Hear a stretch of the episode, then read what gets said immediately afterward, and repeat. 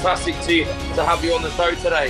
Yeah. And, uh, to, to really talk everything sprinting. This is uh, this is an amazing amazing time uh, right now for for people uh, in general, uh, but also for for them to really hone in on that and uh, and really today we just want to talk about the well the the perfect sprint mechanics uh, and also the brain health. Uh, for those of you don't know who uh, Adam is, uh, I'm sure right now he'll be able to tell you who he is and what he does. Let's do it. No, I just appreciate so much, Tom, for having me on.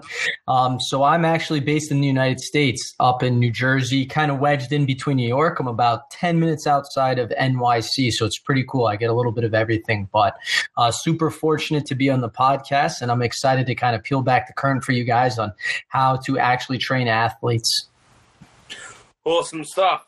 So yeah, Adam, you you've got a pretty exceptional um, portfolio. Now, when I say this um, for for people listening right now, you've got over twenty thousand billable training hours that combine the NBA, the NFL, the Major League Baseball, uh, and in terms of athletics as well, and just everything.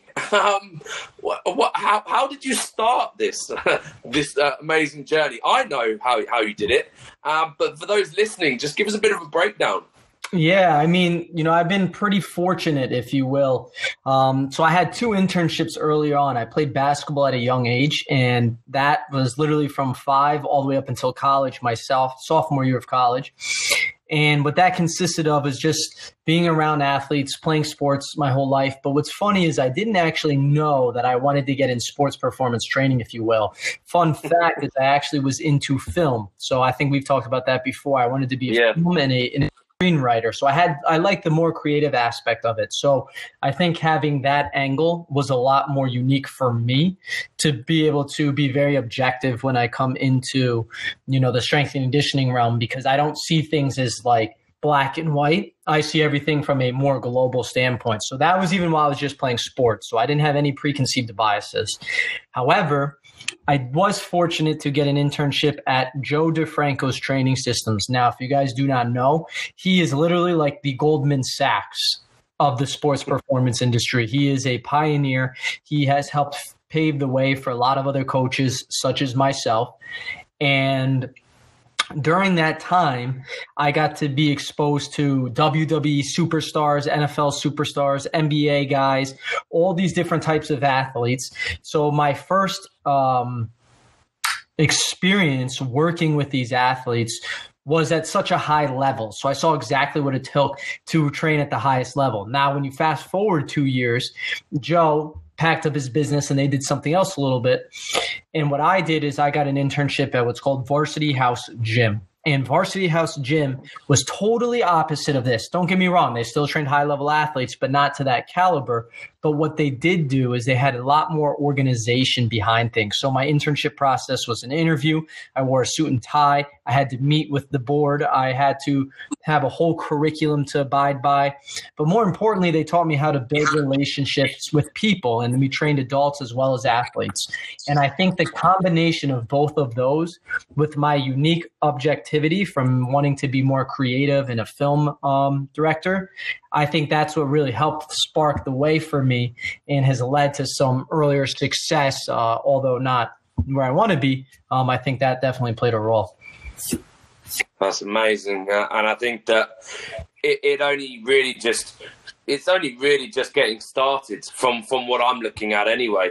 Uh, and what I mean by that is that uh, when you get into a coaching rhythm and a coaching path, it it takes it takes four or five years it realistically does because the amount of education uh, and the amount of hours that you've actually got to observe uh, before you can actually practically apply those coaching strategies, it must have taken you quite a fair bit of time to, to really understand that, wouldn't it not? Yeah, absolutely. And one thing that I think a lot of coaches don't realize is that training knowledge is important. We can both agree upon that you know, we know that you have to be extremely well diverse, extremely well educated. But the caveat to that is that your training knowledge alone is not enough. because if that were the case, the, some of the smartest coaches that I know are also the brokest. And here's what I mean by that because they don't have this other side of business, um, you know, business um, they just don't understand how everything works logistically from operating systems, personal time audits, marketing calendars. And this is a whole separate thing. But I think it's important to mention because all of those things combined with your knowledge and training will take your career so far. And, and I think that it cannot be without stated that you must include both in your pursuit of excellence in becoming a strength and conditioning coach. Well, I think you've, I think you've in, in, in captured both both sides of it exceptional and uh, exceptionally well. And I think, if anything, the the Varsity brand itself is just going to keep growing and growing, and and, and your own personal um, skills, knowledge, and uh, and experiences. So that's truly amazing. But getting back to the the the true topic um, uh, of today, really. So how how did you really start understanding that the the sprinting side of things. Now, I really want to hone in on this because I I see you as someone who can really take someone from the basic movements and really excel on that. Uh, how long did it take you to to learn that? But also at the same time, why why did you? How did sprinting come about for you? Yeah, I think for me again, being very objective I'm trying to always think, okay, if an athlete comes to me and they say they want to reach their absolute genetic potential and they want to be really, really good in their sport, well, is there anything more important than getting there first?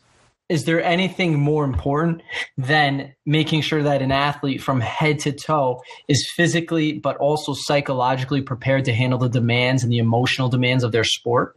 I think we could check all those boxes. So if i was to unveil that in my opinion that is sprinting because sprinting is the hierarchy of athletic development in every other physical quality that you want to train. If you train speed and you train to sprint all of those subsequent things will come along with it. That doesn't mean you only sprint, but I think sprinting should be the center of any athlete's training program, no matter what athlete. Yeah, no, that's, that's really amazing. You mentioned that one thing as well the brain. Yeah. The brain connectivity. Yeah. Now, for me, that's huge. Okay, we talk about mind muscle connection quite a lot in terms of neurological pathways, how they connect, how you how you send uh, receptors um, down the neuro- neurological pathway. It comes to a bridge, and then it's connecting with the muscle itself. Um, how much of a bigger part to play does the brain have in terms of sprinting versus just your standard mind muscle connection? Yeah, I think when you look at two separate action let's say you look at two separate physical actions, right? One is more athletic based movements. If we were to create two categories, one is more strength based movements or in the weight room based movements. And we know both athletic actions have two separate things required of it. If you're in the weight room, that requires more intra-abdominal pressure because if you're lifting with an external stimulus such as a barbell or a dumbbell, you know that you have to, right? All the things that happen as a byproduct of that. But when you look at what happens, and I actually did a post on this recently, so it's top of mind. When you're actually lifting, sometimes what happens as well is you get into extension. When you get into extension, you get into bad pot patterns in posture. And when you have bad patterns in posture, that actually sends a signal to the brain, more sympathetic tone. And we know that that keeps you in a state of arousal. So therefore, you have very trouble relaxing or you have a hard time relaxing. But when we think about athletic movements, i.e., sprinting or jumping, those movements require an extensive ability to be able to maintain relaxation because of the just the innate movement pattern and the kinetics of that motion. So when I think the brain, if I'm truly trying to get an athlete to reach their maximum genetic potential, I need to get them to unlock what I call the neural e brake Neil, the neural e brake is also a fancy word for stress, and stress locks all of us up. So I can't have an athlete run as fast as possible, jump as high as possible, move as well as possible if the neural e brake has them locked up because of stress. And what facilitates stress from an athlete standpoint? Well, strength training and poor patterns lead to that stress. So for me, that is why I have taken away from the barbell a little bit. And I've tried to put athletes into more positions where they can maintain relaxation. They still get stability. They still get strength because we know strength is force. And so what that does is that allows me to that for them to stay fresh so I can focus on the things that matter, which are speed, jumping, and all of the other subsequent athletic movements, which require higher brain activities because sprinting is the only exercise in the world that recruits 100% of one's motor units. Therefore, I'm removing the neural e brake. I'm eliminating as much stress as possible and I'm trying to create an environment that is going to allow this athlete to reach their ultimate genetic potential. So that's truly fascinating, and anyone listening to that is, it, it, I'm I'm I'm always mind blown by by whenever I speak to you, uh, Adam, because I always take something away from that. And uh, one thing that that people play around with is they, they try and play around with cortisol. It's, yeah. it's a it's, it's a hormone that we all know. It's a, it's a it's a very very valuable hormone uh, in any realm. Straight straightforward, really. Um, but then what you're saying then in terms of releasing the neural uh, e-brake, yeah. Yeah. Are you able to then say that you are able to maintain, increase, or does it have an effect on maintenance, in the increase or decrease in the rate of force production then? Or uh, well, how do you how do you can can you control that then by not putting them under stress? Absolutely. Right. And this is all fancy because what we're talking about here is we're just talking about the neurology behind an athlete. We're talking about how the neocortex forms. I'm not going to go down this huge rabbit hole, but ultimately, but ultimately, when you think about it, what does that mean? How can I, the coach, put the ball in my court to facilitate an optimal training environment? Well, for me, it comes down to three separate things, right? Number one is the culture. And the culture is basically just are these athletes having a good time? Because if an athlete is having a good time, what is what's going to happen as a, a subsequent part of that? Right? They're going to be more relaxed. They're going to be more free flowing. I'm going to be able to remove that neural e brake because I'm creating a culture that is just very relaxed and they enjoy being there so I can get more out of them. Number two, I just call them controllable actions, right? And controllable actions are just things that are very simple. Hey, how was your day? What's going on? Any stress? You know, what'd you eat for breakfast? I'm just collecting data from this athlete so that I can know that, hey, maybe they're not ready to train you know super hard today so we're going to scale it back and we're going to take a different approach. Same concepts but because they told me that they had three tests today and they broke up with their girlfriend i don't think today's the best day to go for one rep right? Or something along those lines. So yeah of course of so that's course. number two and then number three is just empathy how can I put myself in my athlete's shoes to try to break into the brain and see what are they doing? Like, how do they feel? What do they respond to? And when you combine all three of those, that is truly where you're going to unlock an athlete's brain, for a lack of better words, right? Disclaimer I'm not a neurologist, but it truly makes a difference because the ultimate buy in of an athlete to coach relationship is going to help that athlete truly reach their genetic potential, given that you're training the right way as well. You're getting both. You're getting both sides of their of their life to be able to create the right training mechanisms for them to actually perform correctly. Exactly. Um, exactly. Which is which is a tough thing to do because it's not only looking at a physical physiological side of things. We, yeah, we are delving into into neurology. Uh, yeah, like disclaimer, same same as you. Uh, I'm not a neurologist by any by any means necessary. But the one thing I do know is I know how important it is to have someone in a state of relaxation for them to actually unleash their full potential.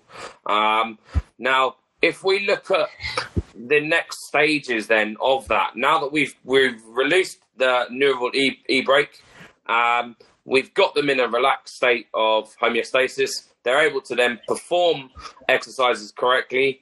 Um, my first go to in terms of actually addressing someone's sprint mechanics uh, would be to look at a, a wall sprint. Mm-hmm. So, in terms of that, then we can actually address the correct movement pattern. Uh, what what would you what would you move to as your as your first go to from from that? Yeah, I mean, so for me, when I'm thinking about sprinting mechanics, I don't want to overcoach and give too many cues because then I feel like there's too much going on and I didn't really give them any actual takeaways for that actual session. So in my mind, you know, when I think sprinting mechanics, it comes down to three separate things. And this is super simple, simplified, if you will. Whereas I could talk about like torque and timing and all this, but it all encompasses these three principles. And that is mm. posture, pattern, and push. Pattern refers to, I'm sorry, posture refers to where is the torso in relation to the pelvis as the athlete moves through time and space. And that's easy to assess if we're talking about the sprint.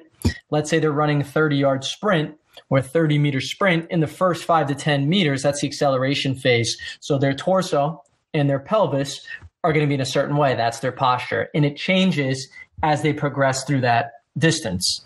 Number two is pattern.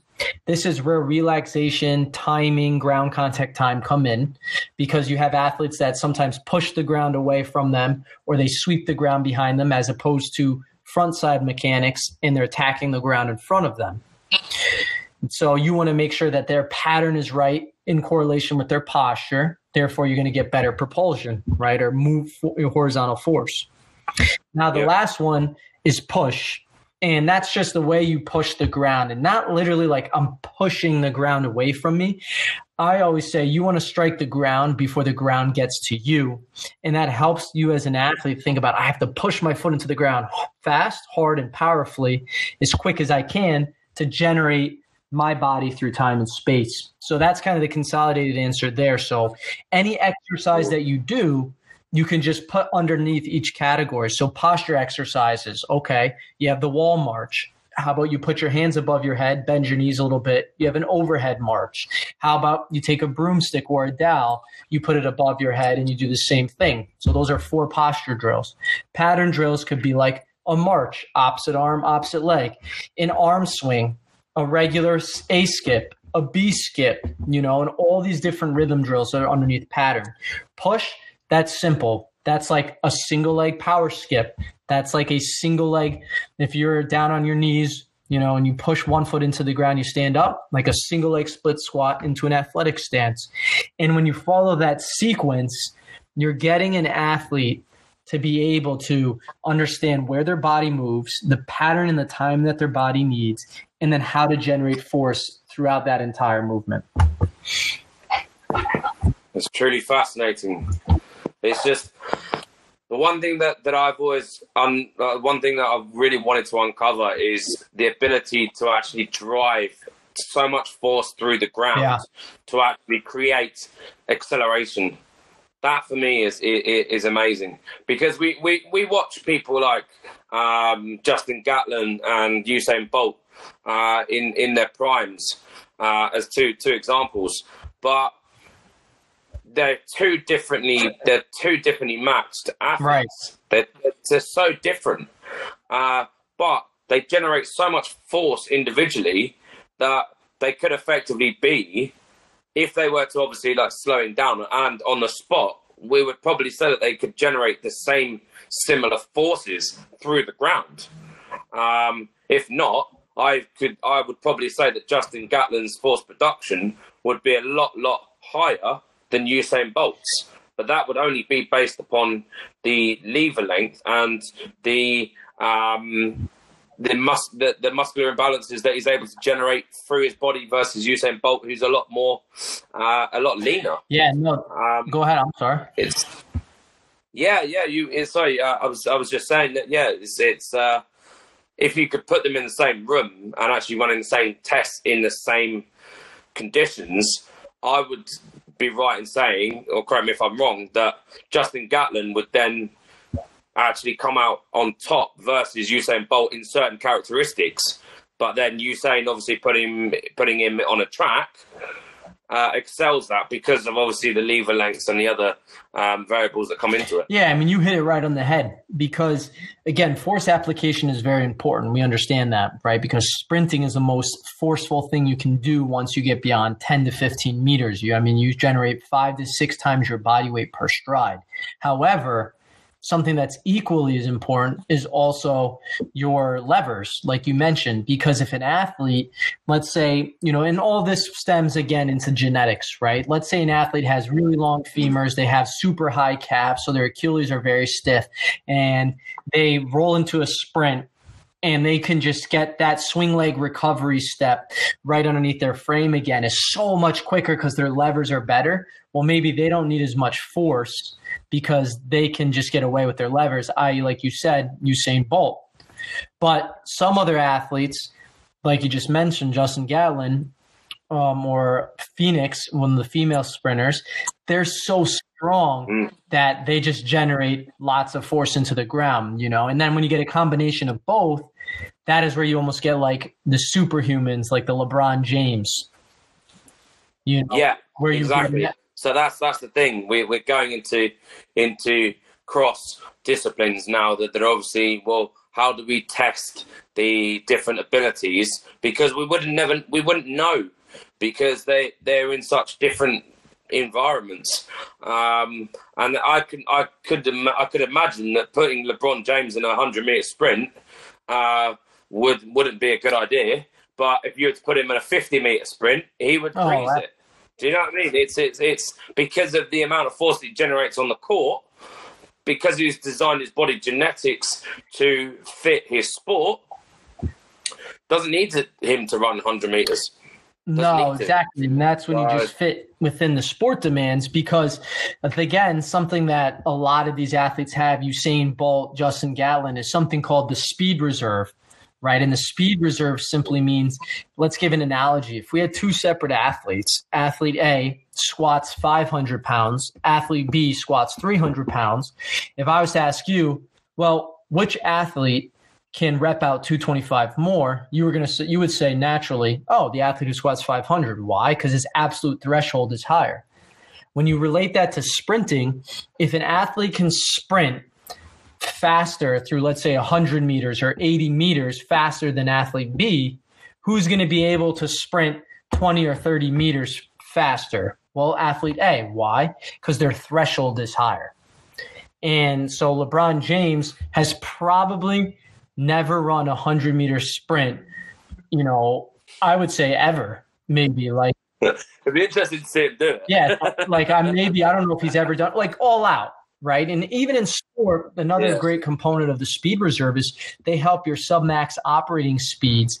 They're a lot higher and they're more sustainable over long periods of time than your opposition if your opposition isn't also training that absolute threshold. Because again, if I have those two separate athletes, in the weight room and the one who squats five, 600 pounds, even if he never touches 225, his absolute threshold is just so much higher that that weight is just such a lower percentage compared to his one rep max that he doesn't really need to train that quality as much just because he can get it done. Whereas like that athlete whose ceiling is a lot lower, they're going to have, they're going to struggle because that given weight again is just so much closer to their ceiling so they're not going to be able to sustain that longer. And in my opinion sport your absolute threshold for speed has to be so high because back to the LeBron James analogy you're never going to run a true you know for lack of better words one rep max or all out sprint in a game because there's too many other confining variables Here's here's an interesting concept then. So if we were to put someone like George Kittle from the San Francisco 49ers up against LeBron, um, do you reckon that they would have same similar um, thresholds? Or say, for instance, if we were to put LeBron up against um, uh, Marshawn Lynch, like where, where, where, would the where would the testings come into play there? Because I think that they're they're quite transferable in terms of the short distance but the explosive elements that come into it are, are very similar in terms of the NFL and Yeah, very similar. I think, you know, it's hard to say unless you actually do it, right? You could have a theory based off of all mm. of your preconceived notions, but I think that if you were to have those two guys start at like let's say one end zone and sprint as fast as they can to the next end zone i think really what would happen is is just because lebron james is more genetically gifted and he's super competitive that he'd probably just get there first by pure will but like if you were okay. to have i don't know usain bolt and LeBron James both sprint there. Usain Bolt would get there every day and twice on Sunday because he's trained that absolute threshold so much more. Where LeBron James is really good at training underneath fatigue for longer periods of time.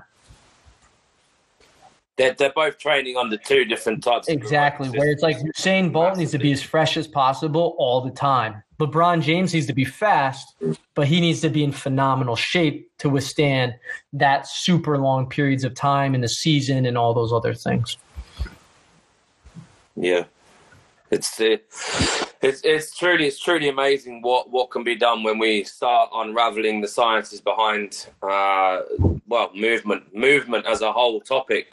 Oh, really, yeah. um, what do you what do you see then changing now that we're now that we're moving and we're evolving, we're evolving every day as we normally are. But um, the NFL combines, obviously, uh, everything now, right now, in this present moment in time, has been put on hold. Um, what do you see people focusing on in their in their downtime now? Just from like a holistic training training standpoint.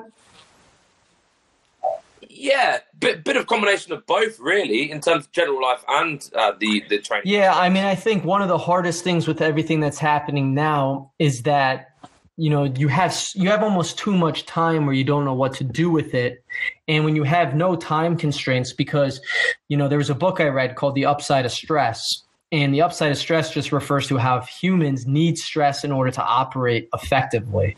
And I'm not saying like no one's not in stress right now. I mean, it's a very high stress time globally around the entire world. We're in one of the worst economic and just complete global shutdowns of all time, you know, in history. But mm. I think that when you have too much time as an athlete or maybe even a coach, what's happening is is you're losing a sense of reference points, such as you know you have to wake up at a certain time because you have to be there. You know that you have these X amount of sessions, so you have to get those done you know that you might have to send this one email. Or as an athlete, you know that you train at 6 to 7 a.m. because you have practice and film later. But when you take away those reference points, the brain seeks stability and the brain needs organization, whether we want it to, you know, have it or not. And I think when that happens is is that a lot of the times athletes start to begin to reverse back to habits that that they didn't have initially that now they're just going to be able to have nothing to, or they will have nothing to fall back on. Does that make sense? Right. So, like, what I'm trying to say is that. Yeah. Yeah, yeah, of course, of course. Yeah, the habituals, the habituals. Yeah, and so you in. need to make sure as an athlete or a coach that you have all these habits. So what I've been saying is, guys, create a schedule so athletes and coaches create a schedule, even if you really don't have that much to do. Wake up at still wake up super early because then you feel like you have stuff to do. Wake up super early, have a morning routine, eat breakfast, work on something, create new things, and then maybe take a little break, train, write an article. Maybe it's five o'clock. That's a good day. And you do that over and over again. Now, once this is all over, you better come out with a lot you better be coming out a lot more forward than you were before because you had all this time. And if you didn't take advantage of that time in my opinion you really never had a time problem. You know you had more of an excuses problem. The excuses uh brilliant brilliant. It's it's so common. It's it, it's one of those things. And i think that when the athletes start returning bit by bit uh, further down the line, do you think that they're they're a bit you, you'll have to start retraining them to where they were before they left, or do you think you'll you'll go back to uh, midway through what they were learning, or, or even at the start, go back to the start? What, how do you how do you see things panning out? Yeah, I mean it's tough. It's very tough to say. I think most people know that female athletes typically will lose interest quicker just because unless they're truly dedicated to their sport and their craft they don't really they're not too concerned with like training really hard and making sure they maintain their abilities unless they're like a collegiate pro or like really really dedicated high school athlete but males typically they seek to train a little bit and they want resources and they want to do things. So something that we did, you know, and I've had this in the works for years now, so it's very timing, but I created a full nine week, three time a week training program solely on body weight, but based on true concepts and principles that even if you enroll in this and you take this course, you're still going to get better because there's progressions, there's regressions, there's true training concepts. Everything is still there. And so we've had hundreds, almost thousands of athletes now join that program and they're still able to train. They join a group and they still have access to us. So I think as a coach, one of the main takeaways during this time is you guys have to take action. You have to address the problem head on. You have to say, hey, look, this is a hard time for me. This is what I need for you but here is the resources that I provided for you. And you have to go far and beyond what you normally were doing to maintain that relationship and hold your athletes accountable. That's that's truly that's truly going to be the make or break then from from what you've just said. Uh, in terms of the, the, the client coaching relationship or the athlete coaching relationship, then what what areas then? I know you've obviously got the training side of things uh, in in the works to be able to provide that, but do you have to spend a lot of time with them on the phone to, to actually keeping them engaged or do you have to what, let them find it out for themselves? What are, what are you doing? Yeah it's a great question. I mean i think it just comes down to meeting the athlete where they are right? So we know athletes hang out on social media so I've been very active on social media, particularly Instagram, and I've messaged literally hundreds of the athletes we've trained. I made them all enroll. I can see how far along in the course they are. And then also with that, it's just constant communication even with their parents. So I've called all of their parents. I've sent, sent emails to the parents. And that has been a crucial part of that because I don't only want to obviously there's twofold, right? One, we're still in business. So we have an online business that we're doing great with. So that's not an issue, but we still have a brick and mortar business that we have to attend to. And that is the, the key driver for that. So maintaining those relationships, like I said. But to answer your question, with the athletes, creating groups, via that's Facebook or Slack board, and you're in constant communication with them, sending videos, just shooting the crap, you know, maybe uploading gifts and just being there all the time so that you're top of mind and therefore they know okay you know he, i'm always talking to him. He's holding me accountable. I'm going to have to get this training done. Because again although they're saying this date might be pushed back a little bit time goes pretty fast. You know a month will go pretty fast. And when that month's over have you been doing everything you're supposed to be doing? And that's the message that i try to relay to the athletes. And they they, they get that message straight away which is the key thing. Yeah, exactly. You just you as the coach, you just really have to enforce it, and you have to force the hand, and and you can't say because of you, right? Because you know maybe if you guys run a brick and mortar business, that you have to maintain and you have to pay the bills and you have to worry about those things. But the athletes don't care about that. So it's all about framing and it's about getting into their mind and saying, "Hey guys, look, look how much work we built upon this you know crisis that we're in. Guys let's not go back to square one. Here's what i created for you guys. Here's what it entails. You have 24/7 access to me and i want to make sure that we get even better during this time so that when we're back to business as usual let's start taking real leaps forward towards your athletic development. It's huge and if you can control that and harness it, then things become a lot, lot easier for, for both sides of the table. Of course, of course. Uh, definitely, it's definitely got to re- reflect on on every area. Um, in terms of that, then uh, you mentioned something quite quite interesting. Then the the athletes themselves, they don't care obviously about the bricks and mortar. Then, so in terms of holding them mm-hmm. accountable. Mm-hmm uh, in in the factors of obviously their own training uh, to obviously tuning their sprint mechanics and, and, tuning tuning the way that they run and obviously their programs. Uh, uh, how how do you make them more accountable? Because they're they're obviously left to their own devices using social media and uh, and other distractions. Uh, what what are, what have been the key areas for you to being able to maintain that accountability side of things? Yeah, I mean, you know, this is just very specific, but I use a platform called Teachable. So outside of just communication, okay. but there's a platform called Teachable, and in there I create a lot of courses, and it's where uh, a lot of our businesses are held. But on there, something that's unique about it is that I can see how far along a training program an athlete is. So I can see, oh, they're only 10% done. They haven't done these days. So then I know I can go in with specific actionable takeaways. I could literally say, let's say the athlete's name is Matt. I could say, hey, Matt, I saw you didn't do last week's training. You know, let's make sure you get on top of that. So this week, I want you to get that done so we can move forward and go ahead. Because therefore, I see they didn't do something. I can use that immediately to address them. They know exactly what I'm talking about. And then ultimately, if you've built this great relationship with them, they're going to feel a little guilty because you're doing your part to make sure that, you know, they get better and that they're trying to improve. So they feel like, all right, I have to do this. He really wants me to get better. I see that he has my best interest. Um, and I think that is a true key way to do that outside of, you know, I don't know, there's so many other platforms that we can get into, but that's just a very specific example. No, it's perfect, and it makes it makes them start to realise that hold on a minute, we're investing in our education for the for the future, and it's and it's going to pay dividends from that.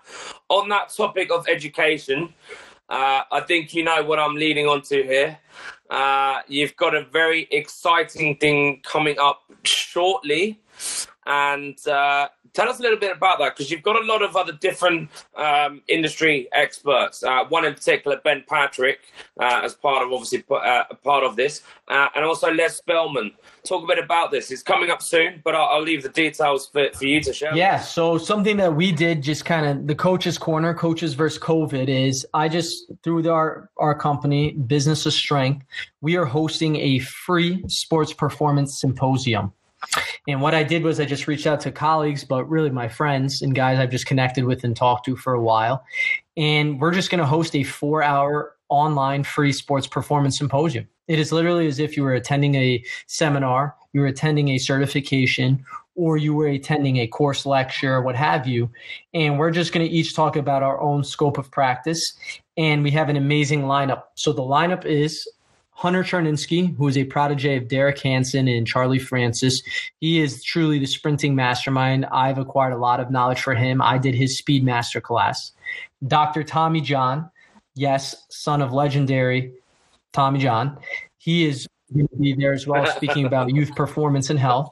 Ben Patrick, knees over toes. Everybody knows him by now. Um, he's more of on a social media guy, and he just puts out great information about knee health. Jake Tuura, a name that most people probably don't know by now, but he is an assistant strength and conditioning coach at YSU in Ohio, and he puts out a lot of great stuff on knee health as well, and tendon health and strength training. We have Zach Even-Esh, who is a legend in the field, and he was one of the pioneers as well. We have Mike Boyle. I mean, Mike Boyle, I'm pretty sure is the godfather of strength and conditioning. Uh, mm. No, not in not in Eastern Europe. We're talking about the States. We're not talking about Verkhoshansky. We're talking about we're talking about it. yeah, I was gonna say. I was like, that's a questionable no, statement. No, right? we're not talking about Eastern European. We're talking about here in the United States. So we're excited for him. And then Les Spellman, who is a speed yeah. expert as well. He's training a lot of guys for the NFL Combine out in San Diego. And then uh, myself, I'm going to speak as well. So we have eight awesome guests lined up. We might even have a few more additional ones just to come on, which is going to be pretty cool.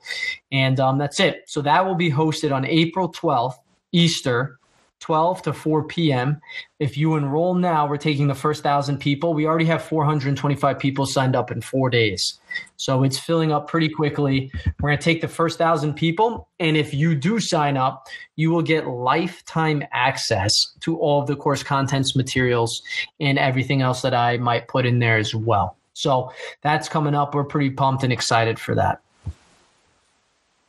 No, I'm definitely excited. I've definitely enrolled to that, so um, I'm definitely looking forward to it. Uh, and also the the guests that, that are going to be speaking on it are people that that I am um, truly inspired by, not only by yourself, uh, but also with the stuff that that Les and uh, and Hunter are doing, uh, and also Ben, uh, because they're all they're all very different and unique, and that's that's the most important thing right now is that you haven't got one person that's particularly covering all of the areas. And I think that's the thing that a lot of people uh, would be worried about in terms of attending something like this. But this is truly different people from different corners of the industry, uh, all portraying their expertise in their own uh, defined area, which I, I think is, is fascinating. And uh, it, it's something that I'm really looking forward to. But um, Adam, uh, I really do appreciate you taking time to, to speak today. And uh, I think it's it's safe to say that there's a lot coming up for the future. There's a lot for people to look out for. Uh, make sure that you jump over to uh, Adam's Instagram page, uh, Adam Menner. Uh, I will post his uh, his profile in the link, and feel free to reach out to him. He's very responsive in terms of his response rate. Uh, give him a little bit of time though, because he's a busy man. Um, but uh, I'm sure he'll come back to you with any questions that you have. Adam, real great pleasure. Yeah, thank you so much for having me on this platform. It's really cool. I mean, the goal is to spread as much positivity during this time, and I think Tom's doing an awesome job of just trying to provide value to you guys. So, as he said, please reach out to me, Adam A D A M Menner M E N N E R, and uh, I have a lot of resources through that page, and it kind of leads you to my main hub, if you will, our main hub as as a business. So, thank you so much, Tom.